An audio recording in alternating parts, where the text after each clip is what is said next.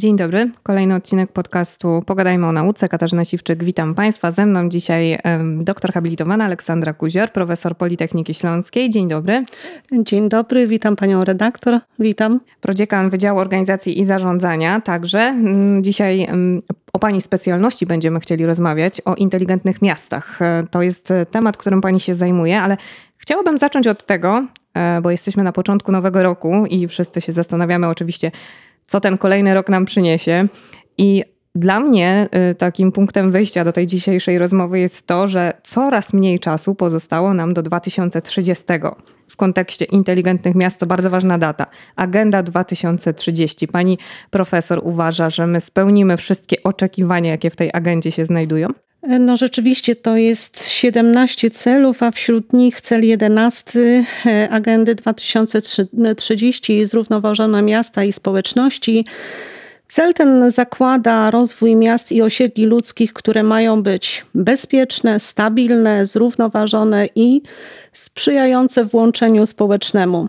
Ja tylko y, pozwolę sobie dodać, bo tam mamy takie zapisy, które mm, bardzo y, głośno były dyskutowane w mediach swego czasu i e, wśród tych zapisów było mm, między innymi wiele ograniczeń my, jako społeczeństwo, my, jako ludzie mieszkający w miastach, powinniśmy być gotowi na między innymi ograniczanie mięsa, ograniczanie podróży samolotem.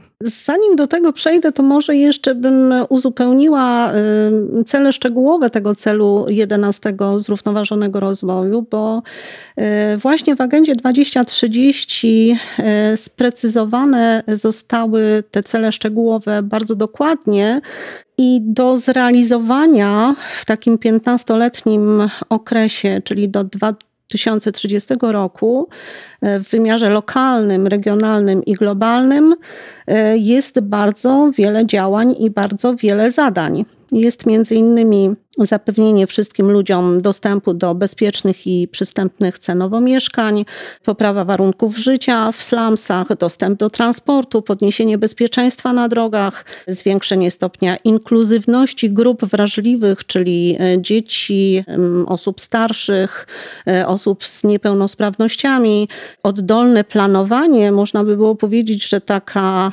partycypacja urbanistyczna, e, zabezpieczenie dziedzictwa kulturowego i przyrodniczego, przyrodniczego, przeciwdziałanie katastrofom naturalnym, a jeśli one już wystąpią, bo czasem jest to po prostu nieuniknione, to minimalizacja tych negatywnych skutków, e, odpowiednie gospodarowanie odpadami, wdrażanie gospodarki cyrkularnej, e, łagodzenie skutków zmian klimatycznych. Można byłoby tu jeszcze dodać e, zapobieganie ubóstwu, w tym także ubóstwu energetycznemu. I to są cele wytaczające kierunki rozwoju miast i powinny być podstawą podejmowania stosownych działań. Oczywiście czas pokaże, na ile uda się społeczności globalnej te cele zrealizować, ale już w tej chwili właściwie wiadomo, że te bardzo ambitne cele w pełni nie zostaną zrealizowane. Nie zdążymy, nie mamy na to środków. No i czasem brak pewnych rozwiązań politycznych i prawnych y, sprawia, że te miasta nie rozwijają się tak, jak powinny. Duża dawka pesymizmu. Może bardziej takiego realnego podejścia y, do rzeczywistości, bo oczywiście jest wiele y, różnych koncepcji, które y, no, nakładają bardzo różnorodne ograniczenia, czy postulują różnorodne ograniczenia. Te ograniczenia na przykład przede wszystkim podkreślają też ten aspekt ekologiczny, który powinniśmy brać pod uwagę i to jakby wpisuje się też w tą e, agendę i pojawiają się takie nowe inicjatywy, zawiązują się takie inicjatywy jak e, to wspomniane e, C40 Cities i te właśnie ograniczenia, o których była dyskusja bardzo głośna w mediach. Pani profesor osobiście uważa, że to jest do zrobienia, żebyśmy jako obywatele nagle ograniczyli konsumpcję mięsa, konsumpcję kupowania ubrań czy podróży, dalekich podróży samolotami, nie tak często jak to robimy teraz. To jest do zrobienia w tak krótkim czasie Myślę, że w jakimś sensie jesteśmy w stanie się e, ograniczyć, w każdym razie do, do pewnego stopnia, ale tak e, odnosząc się bezpośrednio do tej koncepcji zero mięsa, e, trzy sztuki ubrań, czy jedna podróż samolotem raz na trzy lata, no to proszę Państwa, rzeczywiście bardzo radykalne ograniczenia. Przede wszystkim myślę sobie, że narzucanie pewnych koncepcji, które są właśnie radykalne w swoich rozwiązaniach i takie arbitralne wprowadzania ograniczeń zawsze wiąże się z jakąś reakcją, oporem wobec zmian. Niektórzy krytycy tej koncepcji uznają, że jest to e, ograniczenie wolności wyboru. Ja bardziej e, postawiłabym tutaj na edukację ekologiczną, na edukację dla zrównoważonego rozwoju, zmianę stylu życia i zrównoważoną produkcję i konsumpcję, niż takie właśnie radykalne e, rozwiązania. Czy wyobrażam sobie w ogóle takie radykalne zmiany? No nie, nie wyobrażam sobie. Jestem zwolenniczką zasady złotego środka i wszelkie radykalne skrajne rozwiązania nie są dla mnie akceptowalne. Uważam, że y, zawsze lepiej jest przekonywać niż zmuszać, zawsze lepiej rozmawiać i współpracować niż rywalizować i walczyć. I myślę, że ludzie powinni i mogą znaleźć przestrzeń do dialogu i wypracowania optymalnych rozwiązań w tym zakresie, ale właśnie muszą być e, odpowiedzialni i tę cechę trzeba kształtować e, w młodych pokoleniach. A jeśli chodzi o pytanie, inteligenta. Jak? Pytanie no, jak? Tak, edukacją dla zrównoważonego rozwoju. Natomiast jeśli chodzi o inteligentne miasta, to taką koncepcją, na której można się oprzeć w kształtowaniu tej odpowiedzialności pokoleniowej i międzypokoleniowej jest koncepcja e, Smart Sustainable City. I tutaj się zatrzymajmy na chwilę, bo to jest Pani specjalność. Natomiast myślę, że nasi słuchacze, ci, którzy chcieliby się dowiedzieć właściwie o czym będzie cała ta rozmowa, to powinni w ogóle zapoznać się z rozumieniem tego pojęcia. Co to w ogóle znaczy inteligentne miasto? Inteligentny no, kojarzy nam się z człowiekiem, który może się czegoś nauczyć, tej wiedzy może, e, tą wiedzę może sobie nabywać z wiekiem, z doświadczeniem. Inteligentne mogą być aplikacje, bo jesteśmy je w stanie zaprojektować, a miasta co sprawia, że są inteligentne? No właśnie, y, ponieważ użyła Pani y, terminu inteligencja w odniesieniu do ludzi, to może ja się odniosę na y, tę chwilę do sztucznej inteligencji, która jest na ustach, że tak powiem. Tak, to słowo roku. całego świata, tak. I jest to rzeczywiście termin bardzo powszechny zarówno w języku potocznym i publicystycznym, jak i oczywiście w języku naukowym, matematycznym, informatycznym, ale również w badaniach interdyscyplinarnych ta sztuczna inteligencja jest obecna, w badaniach społecznych, w badaniach humanistycznych, w szczególności właśnie jeśli chodzi o etyczną stronę wdrażania rozwiązań sztucznej inteligencji. Tak naprawdę obecnie sztuczna inteligencja może być rozpatrywana z perspektywy różnych dyscyplin naukowych i mm, wykorzystywana w różnorodnych badaniach, ale miasta nawiązując już bezpośrednio do Pani pytania, miasta są inteligentne nie ze względu na sztuczną inteligencję, ale ze względu na swoich mieszkańców, czyli naturalną inteligencję ludzi. Nowoczesne technologie oparte właśnie na algorytmach sztucznej inteligencji jedynie wspomagają różnorodne procesy funkcjonowania miasta w różnych obszarach, w obszarze zarządzania, e, zagospodarowania odpadów, e, zarządzania ruchem itd., tak itd. Tak Można by tutaj było mnożyć e, te przykłady. Jeśli rozmawiamy o tym czynniku ludzkim, no to musimy się zastanowić, e, jak w takim razie powinien sobą zarządzać, e, czy w jaki sposób zachowywać się obywatel, żeby rzeczywiście wpłynąć na to inteligentne miasto. Od czego zacząć? No przede wszystkim inteligentnych miast e, nie wiązałabym bezpośrednio ze sztuczną inteligencją i technologiami informacyjno-komunikacyjnymi czy technologiami kognitywnymi, chociaż to też oczywiście jest bardzo ważne, ale bardziej właśnie wiązałabym to z inteligencją ludzką. Ale zadała pani redaktor jeszcze pytanie dotyczące właśnie bezpośrednio smart cities. Czym są te inteligentne miasta? Więc może ja przejdę do takich definicji, które funkcjonują i w obiegu naukowym, i w obiegu e, powszechnym. Oczywiście tych definicji jest e, wiele i w tych definicjach możemy zwrócić uwagę na różne generacje Smart City. Możemy mówić o Smart City 1.0, 2.0, 3.0, a nawet 4.0 i 5.0. Co się kryje pod tymi liczbami? E, no tak właśnie. Koncepcje od 1.0 do 3.0 to oczywiście koncepcje E, chilijskiego badacza e, Boyda Coena. No i Smart City 1.0 według niego to taki twór czy system, w którym inicjatorem wykorzystania technologii w miastach był sektor ICT, który inicjował, przedstawiał swoje rozwiązania i namawiał do zakupu i zainstalowania tych rozwiązań w mieście. W Smart City 2.0 inicjatorem wdrażania technologii były władze lokalne, władze miasta, które chciały podnieść jakość życia mieszkańców właśnie tego typu udogodnienia udogodnienia wprowadzając. W Smart City 3.0 inicjatorem rozwiązań ICT w mieście są sami mieszkańcy i to jest bardzo ważne. Już nie technologia? Także technologia, ale co jest ważne tutaj w tym Smart City 3.0, y, to właśnie ta aktywność mieszkańców, którzy w sposób świadomy artykułują swoje potrzeby związane właśnie z poprawą e, warunków życia, czyli poprawą bezpieczeństwa, jakości powietrza,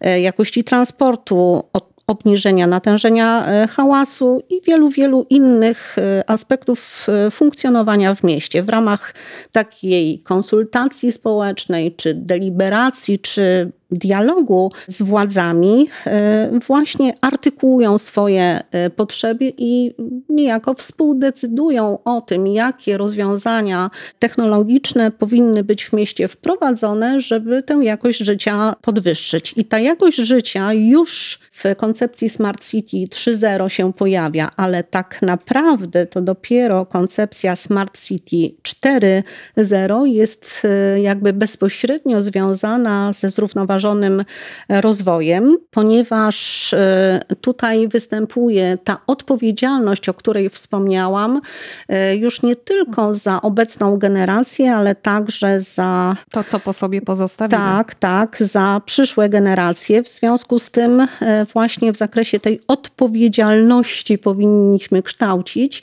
Ja jeszcze może wrócę do tej koncepcji Smart City 5.0, bo tutaj mm, rzeczywiście znowu pojawia się bardzo szeroko wdrażanie tych nowoczesnych technologii, bo jest to ekosystem inteligentnych usług opartych na technologii e, multiagentowej i charakteryzuje się współpracą systemów sztucznej inteligencji i ludzi.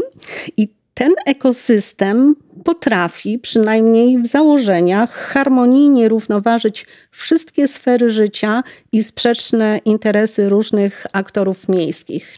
Nie do końca zgadzam się z takim przedstawieniem właśnie tej koncepcji Smart City 5.0, a może nawet nie z samą koncepcją, tylko z praktyką wdrażania tej koncepcji, myślę, że na chwilę obecną nie jest to realne. Ale takie, takich przykładów tutaj na przykład y, obserwując y, Górnośląsko-Zagłębiowską metropolię, czy całe województwo śląskie, y, mamy jakiekolwiek, żeby już sztuczna inteligencja i e, mieszkańcy byli w stanie ze sobą na jakimś poziomie współpracować dla dobra miasta, dla dobra otoczenia, środowiska? Z całą pewnością tak, dlatego że tak jak rozmawiałyśmy już wcześniej, ta sztuczna inteligencja i nowoczesne technologie są obecnie powszechne. My korzystamy na każdym kroku z tych e, udogodnień, e, korzystając z GPS-ów na przykład, które e, w czasie rzeczywistym nam pokazują najbardziej optymalną drogę, gdzie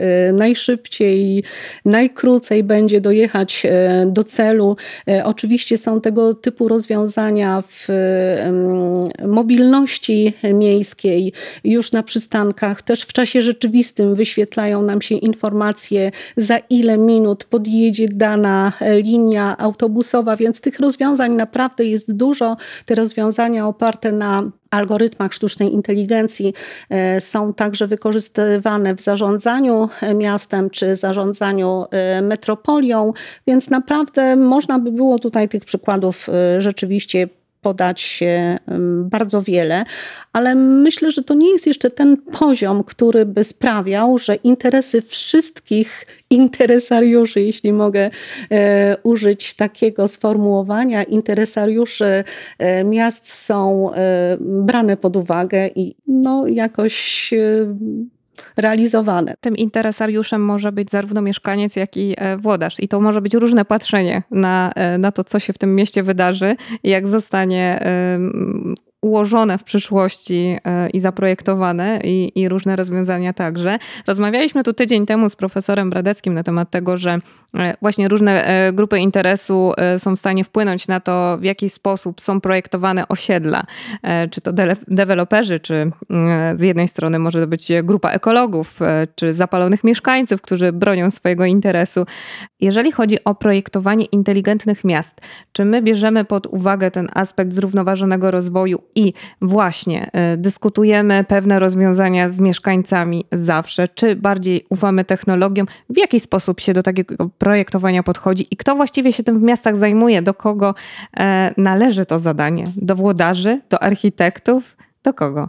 do wszystkich y, po kolei, tak? bo w projektowaniu miast ważne są zarówno czynniki urbanistyczne, jak i czynniki społeczne, więc tych ludzi, którzy profesjonalnie zajmują się właśnie projektowaniem miast, y, no musi być co najmniej kilku, żeby y, takie zrównoważone, inteligentne miasta y, zaprojektować. Powiedziałabym nawet, że czynniki urbanistyczne powinny być podporządkowane potrzebom społecznym, więc ten czynnik społeczny dla mnie wydaje się bardzo istotny, chociaż oczywiście w praktyce nie zawsze tak bywa. Mm, nie mówimy też tutaj o projektowaniu miast od początku, prawda, na absolutnie pustej przestrzeni, chociaż takie projekty też są i też są realizowane.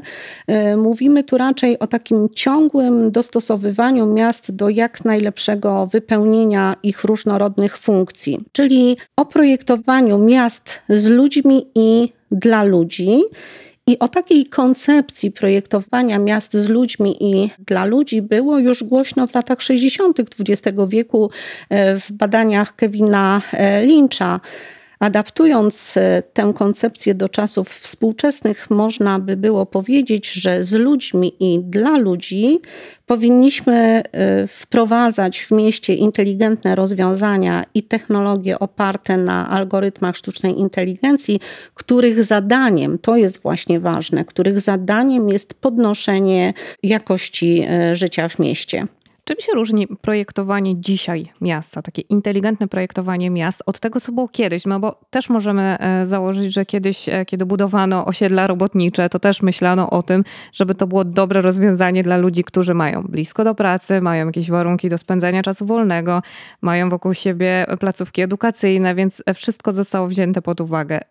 Dzisiaj e, w jaki sposób patrzy się na to projektowanie no w czym to się różni? Bierzemy pod uwagę zupełnie inne aspekty? E, ja myślę, że nie, że od początku gdzieś e, projektantom e, miast leżało na sercu to, żeby byli mieszkańcy tego miasta i żeby tym mieszkańcom żyło się dobrze, ale tutaj urbaniści na ten temat wypowiedzieliby się z całą pewnością kompetentnie. Natomiast ja muszę powiedzieć, że swego czasu nie było planów zagospodarowania przestrzennego terenów, a te miasta były też dobrze poukładane, też były funkcjonalne. W związku z tym trudno mi się odnieść do tego, czy dawne projektowanie miast zasadniczo różni się od współczesnego projektowania miast. Na pewno w tej chwili miasta są wielofunkcyjne, a swego czasu były jedno, dwufunkcyjne. Teraz ta wielofunkcyjność sprawia, że jednocześnie są strefy przemysłowe, strefy handlowe, strefy e, zarządcze, strefy e, rekreacyjne, odpoczynku właśnie. I to sprawia, że e, też podejście do projektowania miast, bo zmieniają się przecież czasy i zmieniają się ludzie i potrzeby ludzkie się zmieniają, muszą być trochę inne. Natomiast co jest ważne w projektowaniu miast, a o czym czasem się zapomina? Chodzi o to, żeby zostawić taki mm, korytarz e, przewietrzania miasta, czyli e, zachowania odpowiednich warunków e, aerosanitarnych. A czasem niestety zapomina się w miastach o tym, zamyka się to miasto ze wszystkich stron, no i powoduje to, że powietrze w mieście nie cyrkuluje, jeśli mogę użyć takiego sformułowania, i dusimy się po prostu smogiem. Takie problemy ma wiele miast w Polsce i nie tylko w Polsce. Województwo śląskie jest w tej niechlubnej czołówce zazwyczaj wymieniane, jeśli chodzi o ten aspekt czystego powietrza i e, ekologii, aczkolwiek może tutaj Państwo, naukowcy, macie na ten temat inne zdanie. Jeśli chodzi o projektowanie e, miast tych naszych w województwie śląskim, widzi Pani jakieś już e, dobre rozwiązania, takie dobre rozwiązania na przyszłość? Na pewno trzeba zwracać uwagę na kwestie dotyczące jakości życia i zrobić wszystko, żeby mieszkańcy w miastach i w metropolii pozostali. E, więc to jest chyba główne zadanie wszystkich włodarzy miast, żeby uczynić te miasta atrakcyjnymi dla mieszkańców, nie tylko teraźniejszych, ale także przyszłych mieszkańców. E, natomiast może ja bym jeszcze wróciła do tego wątku, który pani e, poruszyła, czym się różni projektowanie miast w przeszłości z projektowaniem takim futurystycznym. Właśnie do tego projektowania futurystycznego Bo być może to, chciałabym to nawiązać. e, pozwoli na to, żeby ci młodzi ludzie od nas nie uciekali, żeby zostawali. Nie w tym kontekście o projektowaniu futurystycznym chciałabym powiedzieć, bo myślę, że takie rozwiązania jak w Arabii Saudyjskiej nawet są niemożliwe do wprowadzenia w aglomeracji czy, czy raczej konurbacji e, śląskiej. Natomiast e, właśnie o tym futurystycznym projektowaniu miast może e, parę słów, a właściwie o koncepcji NEOM, jednego z elementów planu Saudi Arabia's Vision 2030, gdzie przemysł high-tech i nowoczesne technologie odgrywają, czy raczej mają odgrywać e, zasadniczą rolę, zapewniając mieszkańcom bezpieczeństwo i komfort. No i te założenia są oczywiście jak najbardziej słuszne. Projektowanie miast powinno u podstaw mieć zapewnienie bezpieczeństwa i komfortu mieszkańców. Natomiast to megapolis na e, pustyni, bo tak popularnie e, nazywany jest ten projekt, składa się z kilku elementów, czy takich kilku miast ze sobą e, powiązanych. I jedno z miast to The Line, miasto o 170-kilometrowej e, długości. To jest taka koncepcja miasta linearnego, uwzględniająca mm, także koncepcję miasta pięciominutowego. To można y, y, tak naprawdę szybciutko go zwiedzić. To nawet nie chodzi o zwiedzanie, tylko właśnie znowu o strefy y, funkcjonalności, bo ta koncepcja miasta pięciominutowego, a właściwie piętnastominutowego, y, to koncepcja zaproponowana w 2016 roku przez profesora Carlosa Moreno z paryskiej Sorbony I ta koncepcja opierała się na pomyśle, żeby mieszkańcy miasta mieli dostęp do wszystkich najpotrzebniejszych miejsc w odległości nie większej niż 15 minut y, przejścia na piechotę, prawda? Więc w tej 15-minutowej odległości powinny się znaleźć wszystkie najważniejsze instytucje, zakłady pracy, szkoły, sklepy, y, cała infrastruktura rekreacyjna, wszystko powiedziałabym na wyciągnięcie ręki. Czy to jest możliwe, czy to jest realne, czy to będzie e, funkcjonalne, czy rzeczywiście nie porobią się takie enklawy, w których e, mieszkańcy będą się spotykać tylko w wąskim gronie, że nie będą wychodzić na zewnątrz. Tego nie wiem. Natomiast rzeczywiście takie rozwiązania, żeby mieć e, szybki dostęp do różnych instytucji i szybko móc załatwiać różne sprawy, to są oczywiście dobre i słuszne rozwiązania. To jest dobre rozwiązanie dla tych e, koncepcji, które się dopiero budują, natomiast gorzej z tymi, które już powstały. No bo jak teraz na przykład przenieść szpital na tyle blisko, żeby wszyscy do niego mieli 15 minut piechotą. No więc niektóre koncepcje w założeniach są oczywiście słuszne i opierają się na y, wartościach, które mogłyby y, tę jakość życia mieszkańców miasta y, podnieść, ale nie do końca jest możliwe wypełnienie tych założeń takich bardzo idealistycznych. Co jeszcze powinniśmy zmieniać w sobie, my jako obywatele? Pytam panią profesor, ponieważ została Została Pani odznaczona e, medalem Polskiej Izby Ekologii za zasługi dla zrównoważonego rozwoju, więc jest Pani odpowiednią osobą, która powinna nas też edukować w tym aspekcie, jak być bardziej eko i jak e, bardziej ekologicznie myśleć e, o swoim miejscu zamieszkania. Więc tu pytanie, czy my rzeczywiście jako mieszkańcy możemy zacząć od siebie, w jakiś sposób zmieniać postrzeganie, żeby na te kolejne pokolenia, skoro już pewna koncepcja mówi, że nie żyjemy tu tylko dla siebie, ale mamy po sobie też coś zostawić dobrego dla następnych. No na pewno y, słuszne jest podejście, które zakłada, że powinniśmy zacząć edukację od y, siebie samych, y, zacząć zmieniać swój y, styl życia na bardziej ekologiczny. Natomiast ponieważ y, jestem nauczycielem akademickim od wielu, wielu e, lat, to może y, zwrócę uwagę na te działania, które podejmuje Politechnika Śląska w ramach y, i edukacji wyższej i różnych inicjatyw realizowanych we współpracy z otoczeniem społeczno-gospodarczym na przykład.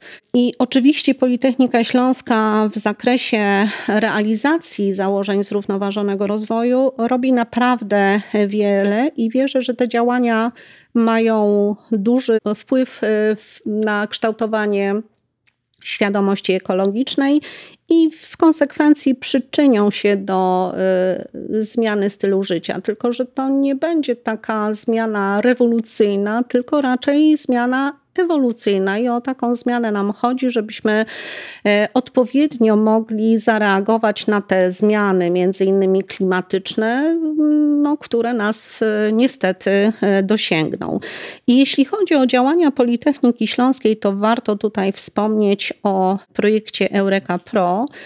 Politechnika Śląska jest jednym z partnerów konsorcjum uniwersytetów europejskich wśród partnerów z Austrii, Mm, Niemiec, Rumunii, Hiszpanii, Grecji, Belgii i Francji. Projekt jest poświęcony dwunastemu celowi zrównoważonego rozwoju zrównoważona konsumpcja i produkcja. I w ramach tego projektu realizowanych jest oczywiście wiele działań, ale o jednym z tych działań chciałabym tutaj wspomnieć, mianowicie uruchomienie nowej specjalności zrównoważona konsumpcja i produkcja na drugim stopniu kierunku zarządzanie i inżynieria produkcji w Zabrzu. Kto może dołączyć? Kto może y, tak naprawdę mm, zapisać się na te studia, bo można być absolwentem jakiegokolwiek innego kierunku na pierwszym stopniu? Myślę, że tak Są to studia trzysemestralne,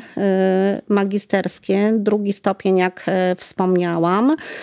Treści programowe tej specjalności uwzględniają m.in. zagadnienia gospodarki obiegu zamkniętego, cyklu życia produktu, zarządzania ekoinnowacjami, raportowania zrównoważonego rozwoju, co w tej chwili też jest ważne i dosyć mocno dyskutowane, ekonomii zrównoważonego rozwoju i studenci będą mieć taką unikatową możliwość studiowania jednocześnie w prestiżowych uczelniach europejskich i uzyskania nawet potrójnego e, dyplomu, więc warto się tym e, kierunkiem zainteresować. Akurat ruszyła rekrutacja e, na studia drugiego stopnia, między innymi właśnie na ZIP-ie, więc jak najbardziej polecam ten kierunek. W ogóle projektem Eureka Pro kieruje profesor Marek Pawełczyk, prorektor do spraw nauki i rozwoju Politechniki Śląskiej, a takim badawczym komponentem tego projektu jest Eureka Pro e, Research and Innovation, ukierunkowana na wzmocnienie badań i innowacji właśnie, ale innowacji dla zrównoważonego rozwoju, dla zrównoważonej e, przyszłości opartej na odpowiedzialnej konsumpcji i produkcji. No i właśnie znowu wracamy do tych podstaw, podstaw etycznych, właściwie odpowiedzialności człowieka za siebie, za innych, za otoczenie, za przyszłe pokolenia, więc jest to jak najbardziej podstawowa kategoria zrównoważonego rozwoju. Ale y, tych inicjatyw na Politechnice Śląskiej jest o wiele, wiele więcej, które y, no, kształtują świadomość ekologiczną i świadomość zrównoważonego rozwoju. Na przykład y, w szkole doktorów y, prowadzimy zajęcia z podstaw zrównoważonego rozwoju, jego aspektów społecznych i ekologicznych, czyli ekonomia, społeczeństwo i ochrona środowiska muszą jak gdyby tutaj współgrać i y, są od siebie wzajemnie zależne, żeby w ogóle mówić o realizacji zasad zrównoważonego rozwoju. To jest takie balansowanie między rozwojem ekonomicznym, społecznym i ochroną środowiska naturalnego. Student i absolwent Politechniki Śląskiej otrzyma y, bardzo solidną paczkę wiedzy na temat tego, y, jak e, funkcjonować i jak e, projektować miasta przyszłości, jak w ogóle w tym społeczeństwie e, żyć na co dzień, bo to, co z tą wiedzą zrobi, to jest tak naprawdę drugi krok do, do tej przyszłości. I wszystkich Państwa zachęcamy, żeby wziąć pod uwagę oczywiście studiowanie na tym kierunku, który no, z pełną świadomością możemy powiedzieć, że jest kierunkiem przyszłości także. E, kierunek, mm, który y, już e, w zapisach jest dostępny. Można się rejestrować przez internetowy system rekrutacji. Na stronie Politechniki Śląskiej znajdziecie Państwo wszystkie szczegóły i informacje. My oczywiście tam odsyłamy. Pani profesor, a powiedzmy o y, aktualnych e, projektach e, prowadzonych e, między innymi na Wydziale Organizacji i Zarządzania przez Panią, które właśnie tego tematu dotyczą. To może zacznę od projektu, który niedawno się skończył. Mianowicie miałam przyjemność kierować takim projektem kompleksowe wsparcie społeczności lokalnych i instytucji samorządowych w ramach trzeciej misji uczelni. I w tym projekcie między innymi przeprowadziliśmy certyfikowane szkolenia dla administracji samorządowej i z zakresu zrównoważonego zarządzania gminą.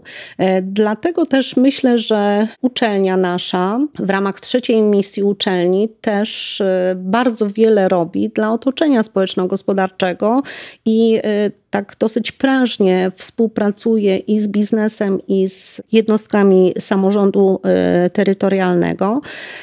I też wspólnie realizujemy różnego typu przedsięwzięcia, bo obecnie we współpracy z miastem Zabrze też mam przyjemność e, kierować takim projektem Miasto Przestrzenią Rozwoju. Jest to projekt e, finansowany z funduszy norweskich, e, w ramach którego już zorganizowaliśmy i przeprowadziliśmy warsztaty ekologiczne dla prawie 350 osób, od przedszkolarków począwszy, a na seniorach skończywszy.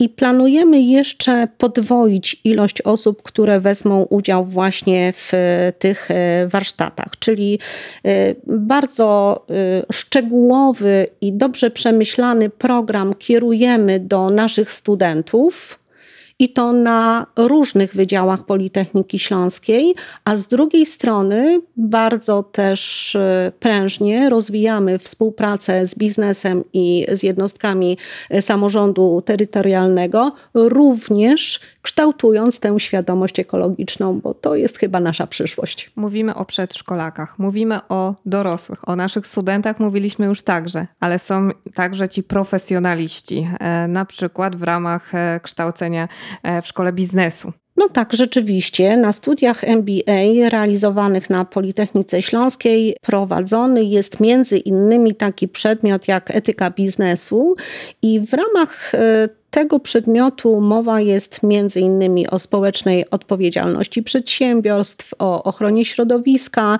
i różnych aspektach zrównoważonego rozwoju, więc e, także w tym zakresie jest taka oferta skierowana do słuchaczy. Mówimy cały czas o tym, że jesteśmy w stanie wpływać na to, jak to otoczenie zostanie wykształcone. Musimy dbać o każdy element tej społecznej układanki e, w aspekcie ekologicznej edukacji edukacji. Mamy coś jeszcze do powiedzenia jako Politechnika Śląska? Ależ oczywiście, że tak, ponieważ e, jesteśmy jedną z dziesięciu uczelni badawczych w kraju i prowadzimy badania w sześciu priorytetowych obszarach badawczych i takim powiedziałabym dedykowanym obszarem badawczym do kształtowania tej świadomości ekologicznej e, jest e, poprześć ochrona klimatu i środowiska, nowoczesna energetyka.